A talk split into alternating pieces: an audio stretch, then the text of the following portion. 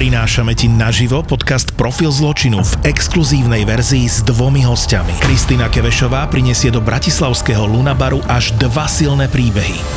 Streda, 22. marec, Lunabar a podcast Profil zločinu Exkluzív. Exkluzív. Vstupenky na Zapotur.sk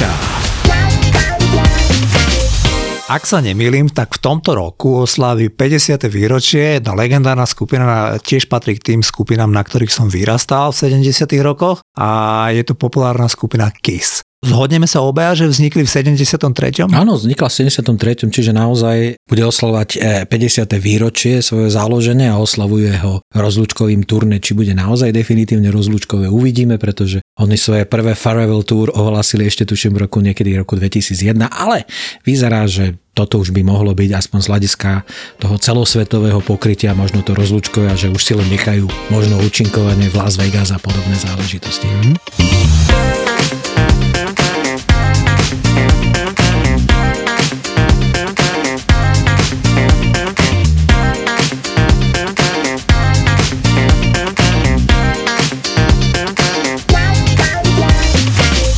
Tak poďme na tých kisákov. Kiss má obrovskú popularitu ešte dodnes, ale určite sa zhodneme, že my keď sme vyrastali v tých 70. a 80. rokoch, tak to bola jedna fenomenálne známa skupina, ktorá mala nenormálne veľa priaznivcov, mala vypredané koncerty vo veľkých štadiónoch, čiže naozaj sa jednalo o takúto kapelu. A napriek tomu dnes už ako dospelý človek viem, že takí tí fajnšmekery, ktorí sa venujú tej rokovej hudbe, tak oni tvrdia, že to nie je moc kvalitná skupina, čo sa týka nejakého rokového performance, že oni sú skôr boli vždy výborní zameraní na tie efekty, na tie kostýmy, na tie masky, na všelijaké pyromanské show, ale že vraj tie ich výkony hudobnícke akože neboli nejaké, akože, že to nemôžeš zrovnať za Led Zeppelin. Aký je tvoj pohľad na toto? Ja s tým súhlasím. Kiss nie je e, v úvodzovkách hudobnícka kapela, kapela pre fajnšmekrov. Kiss je primárne kapela pre masy, napokon aj to, čo predvádza na pódium, je určené pre masy. Predovšetkým to znamená všetky tie show, kostýmy, to, že Gene Simons tam ako chrli krv a Polovi Stanley mu horí gitara a podobne levituje a podobne všetky tých kostýmy a masky a podobne, to je určené pre veľké publikum, to nie je určené, pretože idem počúvať ako geniálne solo, vie zahrať Jimmy Page alebo ako vedia zaranžovať pesničky. Naozaj ich hudba je pre masy, ale v tom najlepšom slova zmysle, ja som teraz nedávno úplnou náhodou zachytil jeden rozhovor s Polom Stanleym a on hovorí, že Prečo vlastne e, od začiatku začali e, s týmito svojimi maskami a e, s tou pódiovou show? No on hovorí, že on chodil na veľa koncertov, ale že mu strašne vadilo, že on si zaplatil peniaze za podstate niečo, čo by ho malo svojím spôsobom pobaviť a zaujať. No a že tam bežne chodili chlapci, ktorí ako keby vyšli práve zo svojej detskej izby alebo proste niečo potom, že žiaden koncertný kostým alebo proste niečo, že naozaj idem na výnimočné miesto a idem pred výnimočné publikum. No a preto oni od samého začiatku e, tie svoje koncerty koncipovali, že to musí byť nielen pre uši, ale aj pre oči. To znamená, vymysleli si tie štyri základné masky, e, s ktorými chodili až e, do roku prvých 10 rokov. Boli v podstate, nikto nevedel, ako v skutočnosti vyzerajú. Čiže boli to takí, povedal by som, mainstreamoví Residence, že nikto nevedel, ako vyzerajú, ale všetci poznali tie štyri masky a z marketingového hľadiska to bolo geniálne, mm-hmm. pretože myslím si, že skupinu Kiss poznali aj tí ľudia, ktorí v živote nepoznali jednu jedinú skladbu od nich, pretože tie štyri masky bolo niečo výnimočné. Naozaj vyzerali hrôzo strašne. Z dnešného pohľadu to tak nevyzerá, ale v tých naozaj v tých 70 eh, rokoch to vyzeralo nejako, niečo hrôzo strašné a okamžite sme si, si to ľudia vedeli zapamätať ale po stránke hudobnej e, to bola ako nie zlá, ale ničím výnimočná kapela, ktorá čerpala niečo z nastupujúceho hard rocku, heavy metalu, glam rocku Presne. a podobných záležitostí. No a e, e, oni sa dosť trápili na tých prvých troch albumoch. Oni v rokoch 74 v priebehu 9 mesiacov vydali dva albumy, ktoré sa vôbec nechytili. Vydali tretí album, ktorý sa takisto nechytil. Tam už mali to šťastie, že sa im podarila jedna pesnička, ale aj tá rýchlo vypadla z playlistov, ale oni veľmi veľa koncertovali a ich koncerty si ľudia zapamätali. To sa tak šírilo, ako sa hovorí, že jednak aj prostredníctvom tlače všetkých možností. No a paradoxne zlom v ich kariére, a to je naozaj výnimočné, urobil živý dvojalbum. Alive. To znamená, tie pesničky, ktoré nahrali v štúdiu najlepšie ako vedeli, ale tú energiu z tých koncertov nevedeli do tých štúdiových náhrávok dostať, tak práve ten dvojalbum Alive, to bol ten zlomový v ich kariére a ten vlastne ju vystrelil zrazu tú kapelu, čiže ona v priebehu niekoľkých mesiacov sa dostala z pozície from zero to hero. To znamená, že už sa zdalo, že ich vydavateľstvo alebo vydavateľstvo, ktoré s nimi podpísalo zmluvu Casablanca bolo pred bankrotom, pretože um, to vydavateľstvo investovalo veľmi veľa nielen do nahrávania, ale aj do promotion albumov a v tom čase to bolo tak, že hlavný príjem nebol z koncertov, ale bol naozaj z predaja nosičov ale až ten Alive dvojalbum e, vlastne to zlomil a zrazu z Kiss urobili jednu mega slávnu kapelu. A samozrejme, e, boli tam rôzne konotácie, o nich to budeme hovoriť, že ako vymysleli jednak ten názov Kiss, to je taký pekný ono, ale e, to S mm, urobené v podobe, mm. ktorý v našich zemepisných šírkach je stotožňované e, s označením e, nacistických oddielov SS. Takže e, v nemeckých hovoriacich krajinách, tuším v Maďarsku a tuším aj v Izraeli, sa logotyp KISS písal tak, že to S bolo vlastne obratené Z. Mm-hmm. Že museli to kvôli tomu urobiť, pretože sám Gene Simons hovorí, že on je Žid. Mm-hmm. To znamená, že podozrievať z jeho, že on by bol mm-hmm. nejakým fanúšikom nacistov je absolútne smiešné smiešne. Je to presne tak. A nejaký antisemitizmus v tomto prípade asi nemohlo ísť, pretože nielen Gene Simmons, ale aj Paul Stanley, obaja sú židovského pôvodu. Oni sú obaja židovského pôvodu. Ja som si v rámci prípravy na tento program vypočul uh, rozhovor s Geneom Simmonsom, kde hovorí aj o tých začiatkoch, o tom, že, že oni nemali nejakých manažerov, kto by im to vymyslel, že oni budú mať tie masky a proste toto, ale že to bol ich nápad, že oni presne toto, čo si ty vravel, chceli teda vymyslieť nejaký nástroj, ako zaujať tých ľudí na tom publiku. A Gene Simmons je človek, ktorý stál za tým vymysleným, e, ako vyzeralo to S, to, to naozaj, ako keď ste videli nacistické filmy, tak tak boli označené proste tie oddiely SS. On to bol ako blesk. On to bral ako blesk a Gene Simmons je proste veľmi zaujímavá postavička. Je to človek, ktorý má dve občianstva, narodil sa v Haife v Izraeli na konci 40. rokov a jeho rodičia boli Maďari. A Gene Simmons dodnes hovorí výborne po maďarsky. Jeho rodičia boli normálne maďarskí manželia, ktorí pred nacizmom e, utiekli do Izraela, ale jeho mama aj prežila veľmi ťažký pobyt v, v koncentračnom tábore. Jeho mama mala 14 rokov a on je dodnes taký ten človek, on, on vystupoval s tou maskou toho démona a dodnes je taký veľmi negatívny človek a som sa tak snažil zamyslieť nad tým, že kvôli čomu jemu to ide a sa ho tak vypytoval taký novinár z Rolling Stones z časopisu a trošku som to tak pochopil, on hovorí, že strašne neznášam napríklad hip-hop a rap, citujem jeho. A on, že viete, že tie náhrávky sú väčšinou nahnevané, tí ľudia proste sú na pokraji su- suicide, že proste, že by spáchali sebevraždu. Tí ľudia sú v kúse nahnevaní na niečo. A čo má hovoriť moja mama, ktorá proste polievala tie kvety, žila si šťastný život, ale pred jej očami vyvražili 13 členové rodiny, že pozerala sa v 14 rokoch na jej matku, ktorá išla do tej komory a už odtiaľ nevyšla von. A že tá matka zostala s tým, že proste e, pestovala si tie kvetiny a bola jedna vysmiatá milá osoba a že ja keď vidím dnes tých 20-ročných ľudí, ktorí nevedia čo so sebou a majú riešia, tie, riešia hlúposti. Riešia hlúposti a majú tie negatívne texty a proste sú v kúse v úvodzovkách nasraní, takže on proste, že, že on toto jednoducho nevie zniesť. Rovnako odpovedal, myslím si, že v roku 2014, oprava, keď sa milím, boli Kiss uvedení do rock'n'rollovej slavy. A oni tam nevystúpili. Oni to prijali a akceptovali to. Ale že on tam nevystúpil a, a tiež sa ho pýtali, že kvôli čomu. On povedal, že mám dva dôvody na to. Prvý dôvod je ten, že ísť do rock'n'rollovej siene slavy kde boli uvedení pred nami Run DMC alebo Madonna, že nevieme sa, čo to má z rock'n'rollom, že skupina Run DMC vie z nich, držal z nich niekto niekedy v živote gitaru, zložili tí ľudia niekedy nejakú pesničku, že, že, že to bolo pre mňa úplne dehonestujúce, že ísť do spoločnosti týchto ľudí. A druhý dôvod, pre ktorý oni akceptovali tú cenu, ale nevystúpili. Zvyčajne tam tí ľudia vystúpia. Ano. Ale oni tam nevystúpili, tak dôvod bol ten, ktorý uvedol Gene Simmons, že oni proste odmietli, aby tam vystúpili tí noví členovia skupiny KISS. Že oni tam musia byť v tom pôvodnom zložení. Ale on povedal, že my minimálne 10 rokov hrajeme s inými muzikantami a tí ľudia sú dnes naša rodina, že buď tam vystúpia oni, alebo a oni, že stále proste tí ľudia, ktorí majú na starosti tú rock'n'rollovú sien slávy, trvali na tom, že tam musia vystúpiť v pôvodnom zložení, tak on povedal, že nevystúpia.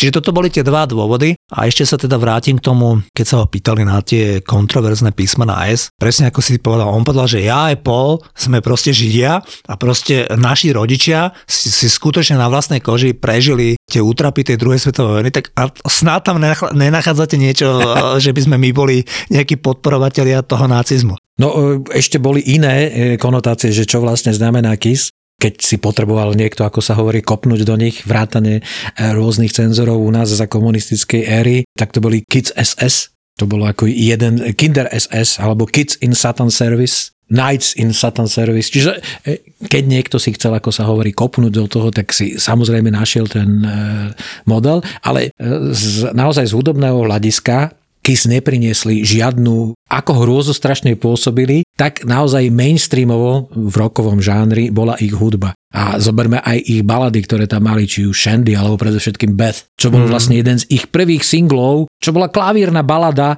ktorú si priniesol bubeník Peter Chris ešte zo svojho, proste z nejakého svojho predchádzajúceho projektu. To je všetko iné, len nie tá v úvodzovkách tá grafická hrôza, ktorá ide akože z tých obalov alebo z tých možno koncertov. Je to v podstate, e, mne Kiss vo mnohom pripomína status quo. To znamená, že oni už x desiatok rokov hrajú v úvodzovkách, ale v tých najlepších možných úvodzovkách tú istú rock'n'rollovú pesničku alebo pesničku založenú na e, veľmi podobných postupoch, e, kde sú samozrejme gitary, ale nikdy tam nikto e, nejakým spôsobom sa ne, neprezentoval, že ja som geniálny gitarista a teraz tu vysolím také solo, že všetci padnú na zadok. To nikdy nebol princíp pesničky Kiss. Možno by som ti opanal, rozumiem ti, čo máš na mysli s tým status quo a je tam ten jeden taký rozdiel, povedal, že ty ako vieš, že tí dvaja lídry status quo, oni sa, jeden sa upil na smrde, jeden sa z toho ledva ledva dostal, ten žije. Hmm. A Gene Simmons, na prekvapenie toho, že teda presne súhlasím s tým, čo vravíš, že hrôzo strašne vyzerajúca kapela proste z takošou. Ten človek je celoživotný abstinent. Ten človek nikdy nebral drogy. Ten človek tvrdí, že všetkých tých ľudí, lebo my sme boli takí prekvapení, lebo v skupine Kiss sme si povedali, že stálice sú vlastne len tí dvaja, Paul Stanley a Gene Simmons. Ostatní sa tam dosť často menili. A on tiež v tomto rozhovore povedal, že ja som tých ľudí vymenal najmä kvôli tomu, že tí ľudia nedokázali byť triezvi. Že tí ľudia, keď oni boli na tých šnúrach, tak tí ľudia buď, buď teda fetovali, alebo proste pili nadmerne ten alkohol. A Gene Simmons v tom rozhovore, o ktorom hovorím z roku 2018, povedal, ja som nikdy v živote nebol opitý a nikdy v živote som nebral drogy. A takisto je Paul, ten jeho párťak. Čiže to je to len na Margo toho status quo, že výborne si povedal, ale ako sa volali tí dvaja zo status quo? Case Frehley? Ja ne, myslíš Francis Rossi a Rick Parfit. Áno, Rick zomrel, Áno. Francis dodnes žije, Áno. ale ten, ten, ten, oni, oni teda mali náloženého. Oni aj priznali, že oni niekoľko desať ročí proste fičali na strašnom životnom štýle, čo toho jedného stálo života, ten druhý sa nejako spametal, keď už mu proste povedali, že má cirhózu pečenia. Čiže to len tak ako, že keď hovoríme o tých status quo, lebo ináč je to dobrý príklad, ja presne viem, čo ty myslíš, že status quo hralo rovnaký žáner stále a proste veľmi konzistentne.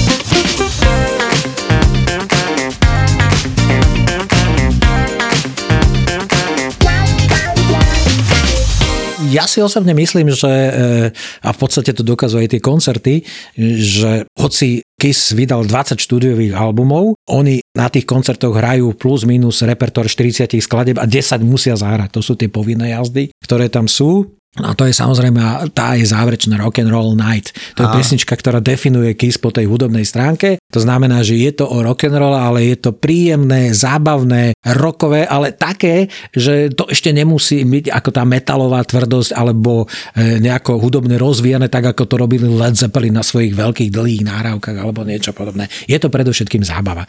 A konec koncov aj koncerty Kiss sú podľa mňa zábava a preto, e, a to je obrovský paradox, e, Kiss je skvelá koncertná kapela, ktorá si svoju slávu urobila predovšetkým e, v Spojených štátoch amerických, ale z tých albumov ani jeden z nich sa nedostal nie že na prvé miesto, ani do prvej trojky. Tam ledva z tých 22, tuším, sa dostali do prvej desiatky mm. a paradoxne e, to boli až tie posledné albumy, keď už fungovala naplno tá nostalgia mm. a veľa tých interpretov, e, ktorí po mnohých rokoch sa opäť vrátili s nejakým novým albumom, automaticky sa dostali na tie vyššie pozície v rámci albumového rebríčku, lebo tí ľudia už proste chceli Kiss sa vracajú. Oni mali skoro mm-hmm. 10-ročnú pauzu medzi rokmi 1998 až 2018 a 2008, pardon. No a naozaj v tom roku 2008 zrazu ten album dosiahol najlepší úspech mm-hmm. rebríčkový. Hoci zase v celkových číslach Kiss predali cez 100 miliónov albumov, to znamená, že tá ich sláva je zase pomerne rovnomerne rozdelená po celom svete, najmä po tom svete, ktorým spôsobom je nejakým spôsobom ekonomicky zaujímavý.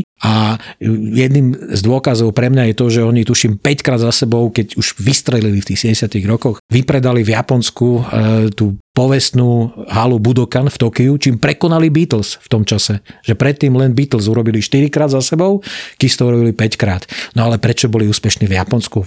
V krajine, kde manga a všetky grafické možné podoby čohokoľvek, to znamená od e, filmov Yao Miyazakiho až po naozaj to manga porno, tak tam museli byť králi, ako s celou mhm. tou svojou, dá sa povedať, výzážou, s dizajnom a s tým, čo vlastne oni vymysleli e, po tej vizuálnej stránke k ich hudbe. Tak poďme si o tom trochu ešte porozprávať. Tak my sme povedali, že jadro tej kapely boli ten Gene Simmons a Paul Stanley, ale na začiatku tej kapely tam s nimi bol Ace Frehley, výborný gitarista a Peter Chris, bubeník. No, a ty vieš, že oni v 80. roku alebo v 81. opravom, keď to nehovorím presne, ten Peter Chris bol odídený z tej kapely, ten bubeník. No a už, nahradil ho Eric Carr. Ale kvôli čomu podľa On už bol v podstate nepoužiteľný. E, on už na koncertoch e, v úvodzovkách nedokázal a ani pri tých skladbách, ktoré sú z hudobného hľadiska nie, nie sú náročné, už nedokázal držať krok. To znamená, hral pomalšie alebo prestal hrať alebo niečo podobné. Čiže bol, ako sa hovorí, prevádzky neschopný. No a to je v takom kolose čase, ako je KIS, na ktorom sú závislé desiatky až stovky ďalších ľudí, proste to je neudržateľné. No ale tam dochádza k tomu paradoxu, že niekedy tá výzaž je dôležitejšia ako to, čo je vonom. Tam už sa bežne stávalo, že na platni e, hral úplne iný bubeník, tuším sa volal Anton Fig. Áno, áno, je to tak. Ktorý napríklad aj e, hral v najslavnejšej a u nás určite najpopulárnejšej skladbe Kiss I Was Made for Loving You, čo je disco skladba, paradoxne. Mm, no to si tiež povieme. Ale skladka dobre, stalo sa to, že Peter Chris už jednoducho nebol schopný ako fungovať v rámci takého veľkého stroja, aký boli Kiss a vlastne aj dodnes sú. No a veľmi rýchlo ho nasledoval Ace Frehley, e, ktorý bol urazený z toho, že e, jednak e, ho to nejakým spôsobom hudobne neoslovovalo. Zrejme chcel robiť nejakú iný typ hudby a navyše mal opäť tie prevádzkové nedostatky, to znamená na rozdiel od, na rozdiel od Gina a Paula mal problémy aj možno s alkoholom alebo s týmito vecami, takže bol odídený a to, že z času na čas došlo k tým reunionom, bolo len kvôli tomu, že to prvé obdobie, to zakladateľské, ostalo v pamäti, že to je to, lebo keď niečo objavuješ, to ti ostane v pamäti a keď sa to potom vráti, tak máš taký pocit nostalgie alebo niečo podobné. Viem si predstaviť, že keby teoreticky Tublatanka, ale to už dnes nie, bohužiaľ nie je možné, urobila koncerty v tom klasickom triu, aj keby to bol len jeden špeciálny koncert, tak ako ľudia by už len z toho pocitu vrátiť e, spred niekoľkých desaťročí ten pocit, tak by na to určite prišli. Bohužiaľ Ďuro Černý už nás opustil, takže už to nie je možné. Čiže to sa stalo v prípade skupiny KISS niekoľkokrát, ale opäť vždy sa, vždy sa stalo to, že ako tí ľudia, to znamená Ace Frehley a Peter Chris, po veľmi krátkom období opäť dokázali svoju prevádzky neschopnosť. To znamená, že Gene a Paul museli nájsť hudobníkov, ktorí s nimi hrávajú uh, už dlhšie a už z hľadiska trvania toho obdobia už sú v kapele podstatne dlhšie ako oni dvaja tí v úvodzovkách zakladajúci členovia. Pritom paradoxné je, že časopis Guitar World on uviedol, že ten Ace Frehley je určite z nich najlepší muzikant. Z celej tej kapely Kiss, hej? Ona je, on je akože normálne, že, ja neviem, že 16. najlepší gitarista na svete podľa tých časopisov, ktoré sú robené pre rockerskú verejnosť. Čiže akože keď sme si v úvode povedali, že Kiss neboli bohovia akí muzikanti, tak tento, tento bol veľmi šikovný. On sa trošku nahneval na začiatku 80 rokov, keď vyhodili toho Pita Krisa, lebo tam oni mali traja hlasovacie právo a on bol jediný, ktorý chcel, aby tam zostala dvaja, Gina Paul, oni povedali, že musí ísť preč. To tak naštrbilo tie vzťahy a potom teda zakrátko presne ako vravíš odišiel, zaujímavé je, že všetci štyria títo pôvodní členovia vydávali aj solové veci a Ace Frehley ako keď vydal solo, tak boli najúspešnejšie. On mal naozaj, že veci, albumy, on nemal nejaké single, ktoré mali, že veľmi dobrý úspech v porovnaní s tým, keď vydal kdokoľvek iný solo. No, album. tam je ako naozaj, ako keď si ideš na tú úroveň e, toho hudobného fanšmekerstva, tak tam bol Ace najlepší. Ale on nebol lepší ako Jimmy Page alebo Eric Clapton nie, alebo nie. niečo podobné. On bol najlepší z nich štyroch. Ich sila bola v tom, že vedeli robiť show a vedeli tie pesničky urobiť tak, aby ich dokázali predať, ale on samozrejme bol z nich štyroch najlepší, ale to bolo v roku 78 a to vtedy ako naozaj už, už tá Kissmania, dá sa povedať, svojím spôsobom vrcholila a tam došlo k dnešného pohľadu k neuveriteľnej veci. Ich manažer vlastne presadil, že budú mať 4 solové albumy, pričom nikto z nich nesmel hostovať na tom druhom. To znamená, v jeden deň vyšli 4 albumy, ktoré mali ešte aj dizajn, ktorý jasne odkazoval, že je to nahrávka jedného zo štyroch členov KISS. A tie albumy nejakým spôsobom boli síce expedované v miliónových nákladoch, ale e, veľká časť z nich sa potom vypredávala ako tzv. cutouty. Ty si katauty určite pamätáš zo začiatku 90. rokov, kedy sa k nám vozili a častokrát to boli skvelé nahrávky, práve tie prebytočné skladové zásoby, e, ktoré sa predávali naozaj vtedy za korunu alebo 10 korún alebo za úplne smiešné peniaze a e, predávali sa preto a preto sa nemohli ani predávať inde za nejaké drahšie peniaze, lebo bola tam urobená taká nejaká buď diera alebo nejaké odstrihnutého časť toho obalu, aby bolo jasné, že to je cut out, že to je výpredaj a že vtedy sa to môže predávať naozaj za symbolickú cenu, ktorá bola podľa mňa ešte aj pod tými výrobnými nákladmi. Jednoducho, aby sa to nemuselo zošrotovať a to sa stalo e, absolútnou alebo s veľkou časťou nákladu tých štyroch solových albumov. A v zásade oni potom podľa mňa rýchlo pochopili, ako najmä teda Gina Paul, že ich sila nebude v solových albumoch, že oni nemajú tú e, sílu ako Phil Collins voči Genesis alebo podobne iní e, veľkí e, soli alebo proste členovia iných veľkých kapiel, ktoré boli takisto úspešné. Ako že majú, Beatles, že majú, na to, majú na to, aby si urobili svoje solové albumy. Mm-hmm. Kiss nie je ten prípad. Chcel som eh, povedať, eh, keď si trošku váhal, že kdo, koho by si ešte použil, že Beatles je výborný príklad, že vlastne všetci tí štyria sa vedeli vynikajúco presadiť aj po rozpade.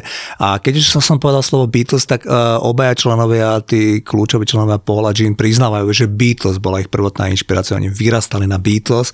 Samozrejme, že Ed Sullivan Show, keď videli Beatles, tak proste onemeli a na druhý deň už chceli byť len kapela. On dodnes vraví, že Beatles, že to bolo proste pre neho taká inšpirácia k tomu, aby sa stal hudobníkom. Poďme si niečo povedať o hite. My sme si povedali, že Kiss vydali 20 štúdiových albumov, boli špičkoví v tých live albumoch, najmä v tej druhej polovici 70 rokov albumy Alive a Alive 2, ktoré som obidva vlastnil vo vinylovej podobe a to boli úžasný nátresk. Ale v 79.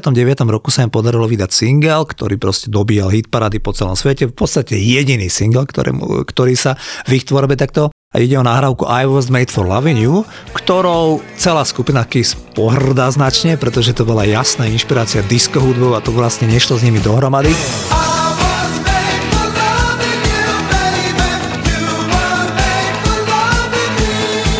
Len prezradím, že prvotná inšpirácia bola nahrávka Miss You od Rolling Stones, Áno. ktorí z ničoho nič urobili v 77. roku taký akože disco track, lebo to preto, lebo ten Keith Richards a Mick Jagger, oni naozaj v 70.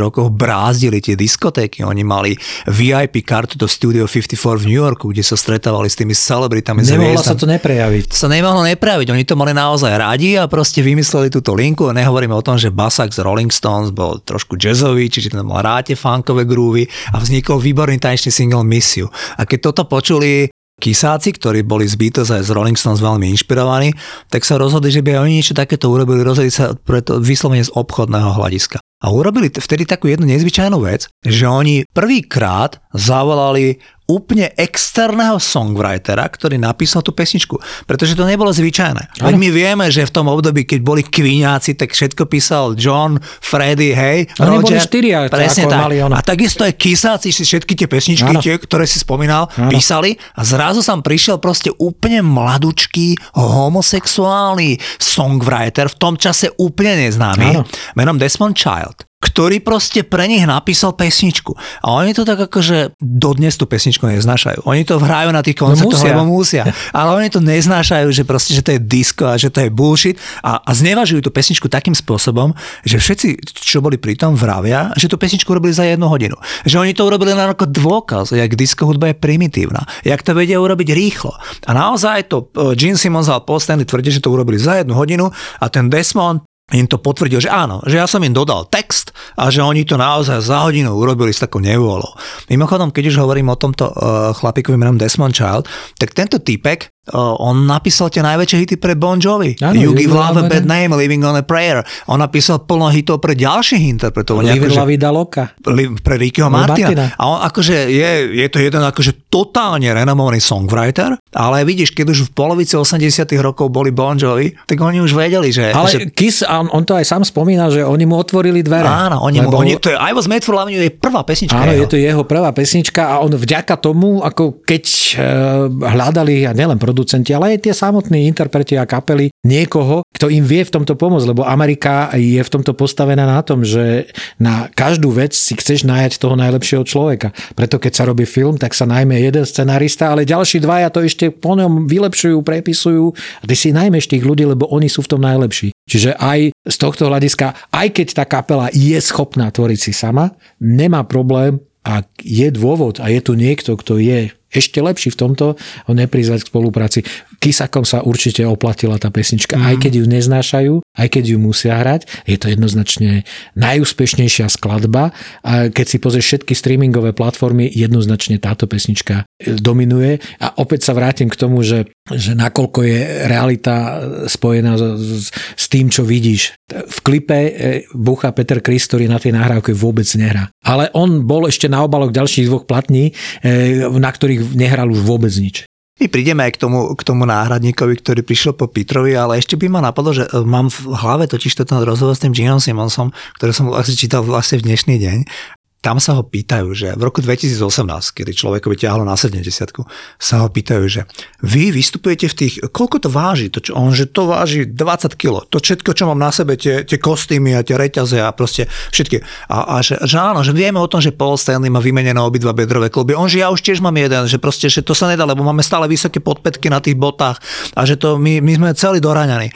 A že kvôli čomu to proste robíte? A on povedal, že no, je pravda, že máme, máme všetci dosť peňazí aj dosť slávy na to, že už nemáme nejakú extra motiváciu. Ale že robíme to preto, lebo sme proste hrdí na ten projekt.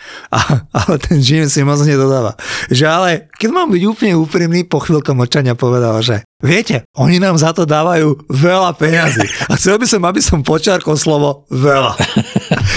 Čiže ako ten, ten finančný aspekt toho, že tá skupina je na, naozaj že preplácaná, lebo tí ľudia, keď naozaj že po 10 ročnej predstavke vydali album, tak to boli také finančné tlaky z vydavateľstva, aby tam vydali platňu a oni naozaj že vydali platňu, ty dobre hovoríš, tam ani žiaden single nebol a tá platňa mala výborné predaje. Tá platňa sa konečne dostala normálne, že na prvé priečky v billboarde. Čiže oni sú strašne žiadaný artikel.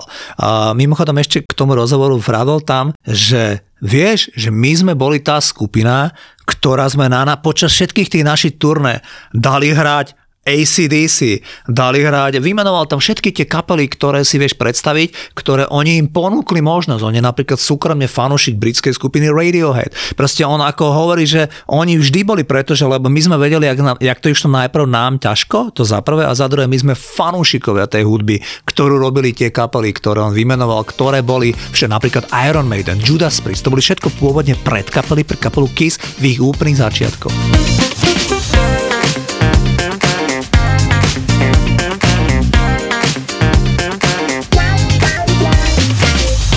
Ty už si povedal teda, že ten Peter Chris trošku to nestíhal, akože to bubnovanie na takej výške, ako oni očakávali a prišiel tam chlapík menom Eric Carr. Eric Carr je veľmi dôležitý človek v histórii Kiss, ktorý tuším mu vymysleli nejakú inú vizáž, ale on ju našťastie nemusel dlho v úvodzovkách používať, pretože bolo obdobie, kedy vystupovali vo svojej civilnej podobe. To je rok 1983 až 1996, kedy Kiss vystupovali ako Kiss, to znamená Gene Simmons vyzeral ako Gene Simmons. Áno. Aj keď tie vysoké topánky si samozrejme ponechal, lebo bez toho by nejakým spôsobom fungovať nemohlo.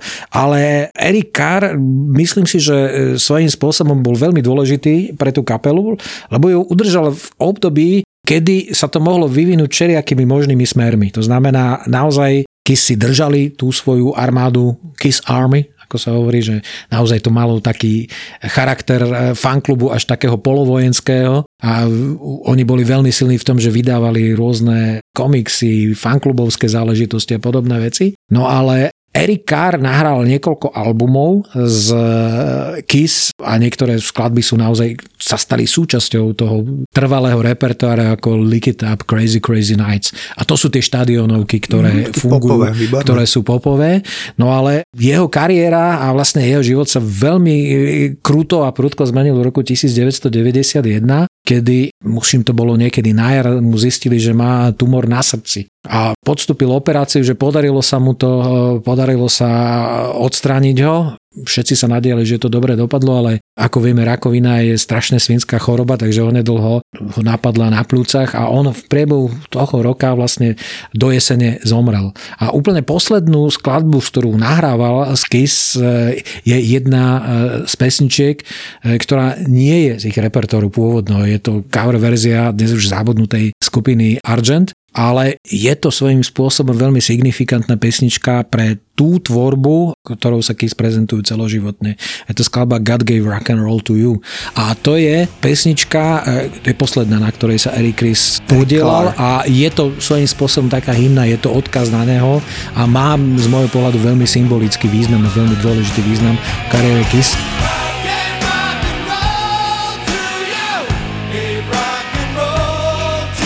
Myslím si, že tí dvaja sú najpodstatnejší, to znamená Gina Paul, ale Eric Carr bol ten tretí dôležitý element, ktorý držal tú kapelu a udržal ju v tom, že e, nikdy nezišla na absolútne zostupnú nejakým spôsobom dráhu alebo niečo podobné. Mm-hmm. Ten 91. rok bol taký trochu smutný, lebo jak ten Eric Carr bol chorý, tak on sa po jednom tom období, ktoré si ty spomenul, tak sa snažil byť tak akože zrekonvalescentný a on sa vrátil do tej skupiny. Ale zasa ten Gene Simmons a Paul Stanley, oni už tam našli iného bubeníka, ktorý sa volá Eric Singer, ktorý už vtedy s nimi bubnoval. To znamená, že oni keď mali v 91. roku šnúru, tak on už tam pochopiteľne s nimi nebol. I keď on prišiel a vravel, že je ready že on už je po tej liečbe a on v lete chcel v 91. roku mm. s mhm. nimi ísť, ale asi nebol úplne fit a potom na jesen zomrel a viem, že Paul Stanley sa zúčastnil toho pohrebu a hovoril, že Prvýkrát po dlhej dobe mu tekli slzy a že si tak uvedomil, že jak ten život, lebo však Erik Carr mal nejakých 40 rokov. 41 rokov. To bol ano. proste mladý človek. Takže tam sa stalo toto a viem, že potom tento Eric Singer, takisto ano. Eric prišiel, myslím, bubnoval z Alice Cooper a z Black Sabbath. Akože to taký... bol vlastne skúsený dobrý ano. bubeník, čiže naozaj už je tam dodnes, až na tie krátke úseky, kedy sa na chvíľočku vrátil kvôli tomu Rajonionu tej pôvodnej zostave Peter Chris, ale podľa mňa on je ten človek, ktorý je pripravený, že kedykoľvek, keby náhodou, že nejaké výnimočné vystúpenie s Petrom Chrisom, tak e, on je pripravený v zálohe, aby mohol kedykoľvek, ale v zásade je dodnes. Tam sú len dva krátke úseky, od kedy nastúpil do kapely, kedy na chvíľočku ho nahradil teda, alebo sa vrátil do kapely Peter Chris. Mm-hmm.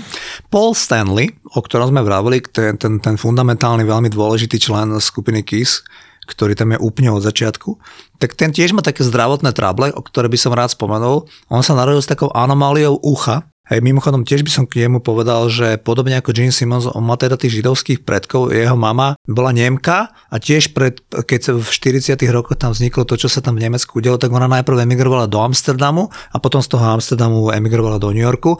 A dokonca aj celá rodina jeho otca, to boli zasa polskí židia a tí tiež tam išli, čiže on mal oboch rodičov židovského pôvodu a tento Paul Stanley sa narodil s deformáciou ucha, nielen tým, že to ucho zle vyzeralo, on proste celý život nosil tie dlhé vlasy, aby mu ho nebolo vidieť, lebo tá uš ušnica bola celá deformovaná a on mal zdeformovaný aj ten zvukovod, čiže on tvrdí, že on na jedno ucho vôbec nepočuje celoživotne, lebo on hovorí, že tam nemá ako ísť, lebo nemá vyvinutý ten otvor, kadiaľ proste ten zvukovod ide. A preto nosil vždycky tie dlhé vlasy, lebo tvrdil, že na škole sa mu posmievali za to, že mal z, z neho teraz zle vyzerajúcu tú ušnicu.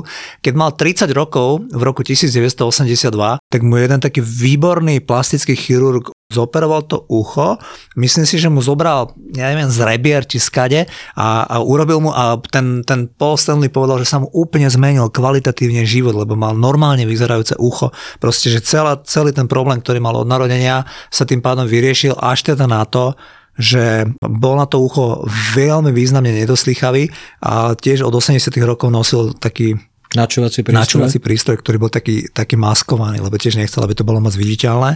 Paul Stanley, uh, pozor, Paul Stanley nie len ako Juraj Vravo v úvode je autorom veľkého množstva tých hitov, ale je aj spevák z tej skupiny, čiže okrem toho, že bol ten leading gitarista, tak aj spieval tie rozhodujúce hity, má výborný hlas, ale tiež sa mu stalo, a to sa mu stalo až teraz v tomto období, o ktorom sa zhovoráme, kedy taký kapel stále funguje, v nejakom 2014 roku on bol na operácii hlasiviek a tí skálni fanúšikovia skupiny Kiss sa stiažujú na tých diskusných fórach, že keď boli Kiss na nejakom koncertnom túr pred šiestimi rokmi, takže išiel z playbacku, že ne, ne, už to nespieva.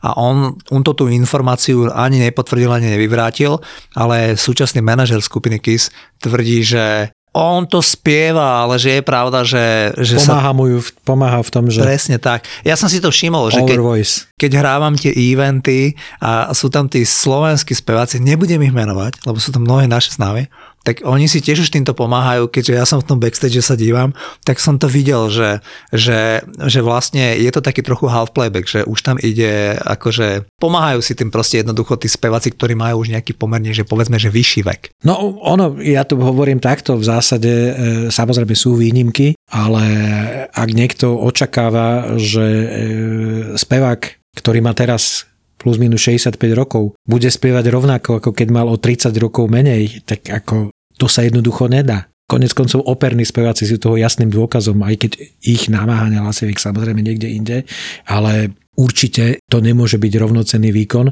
a ja si myslím, že pre tých ľudí je dôležitý ten zážitok. Samozrejme, mal by tam byť ten efekt toho živého vystúpenia, ale keď k nemu si pomôžeš aj takýmto spôsobom, nevidím to ako niečo, že čo by som považoval za absolútne smrteľný hriech, pretože ten finálny zážitok z toho koncertu je podstatne dôležitý. Ak je to čistý playback, to sa dá veľmi rýchlo odhaliť, že je to úplne čistý playback a vtedy to nejakým spôsobom možno treba zobrať na vedomie a zaradiť sa podľa toho, ale ak si niekto pomáha s tým, že ale spieva tam naozaj do toho, ale že má tam nejaký ten dôležitý uh, v úvodzovkách to istenie, aby zbytočne neznehodnotil ten koncert, nevadí mi to. Mm-hmm. Osobne som si všimol, že to väčšinou je tak, že uh, napríklad pozor, keď hovoríme o tejto téme, tak ja som Mekyho Žbírku nikdy nevidel z playbacku, keď si ja spomínam a videl som ho veľakrát.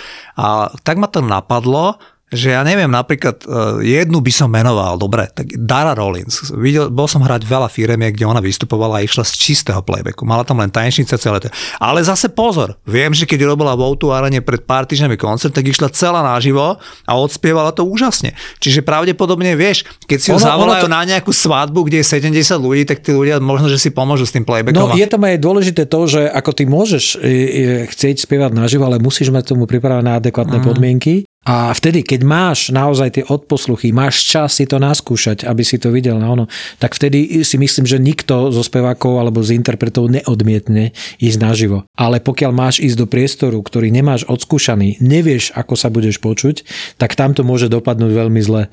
A to vždycky hovorím v televízii.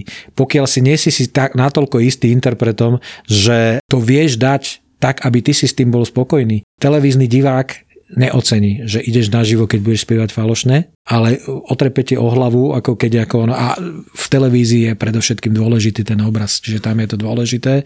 Čiže playback e, treba použiť tam, kde to má zmysel, aby ľudia, ktorým je to určené, mali z toho čo najlepší zážitok nebude mať zážitok, keď mi niekto bude na silu spievať naživo a ad 1 bude indisponovaný alebo nemá technické podmienky na to, aby to na tom danom priestore mohol spievať naozaj naživo, lebo sa to jednoducho nedá. Ale to už sme odbočili. Ja si myslím, že KIS si treba užívať, sú na svojom rozlučkovom turné, Mám taký pocit, že sú v nejakom dosahu na, na našom, našo teritorie, neviem, či budú na Slovensku, nezachytil som to, ale ak ste ich fanúšikmi a chcete sa dobre rock'n'rollovo baviť, tak ako e, pozrieť si koncert Kiss je svojím spôsobom, raz za život to treba zažiť. Presne tak. Kiss momentálne teda vystupujú e, v zložení, kde je gitarista Tommy Tyre, Áno, ten je tam to, už 2002 roku. Mm, áno, ten skoro 20 Aj. rokov.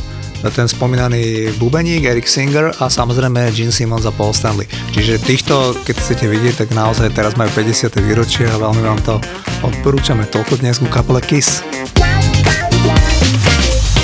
Mám teda tento predpojatý strach, že hoci čo dám najavo, emóciu, alebo vytýčim si nebo nejakú hranicu, čo sa mi páči a čo sa mi nepáči, tak sa bojím, že ten partner buď sa nahnevá, alebo odíde, alebo stratí záujem. A potom uh, mám z toho také všelijaké stavy v hlave, čo s nimi teraz bojujem aktuálne. Vyhorenia, úzkosti a také tie všelijaké stavy v hlave. Každý máme diagnózy nejaké. Áno. A treba o nich rozprávať. Čo mňa doviedlo k psychologovi? Ja som to povedala. Objav ďalší originál od ZAPO. Skupinová terapia.